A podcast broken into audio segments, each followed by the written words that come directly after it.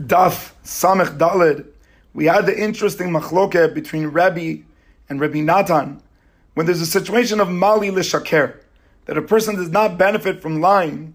Do we consider that as a testimony?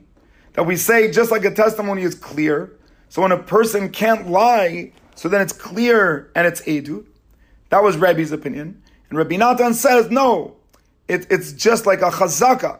It's not like witnesses.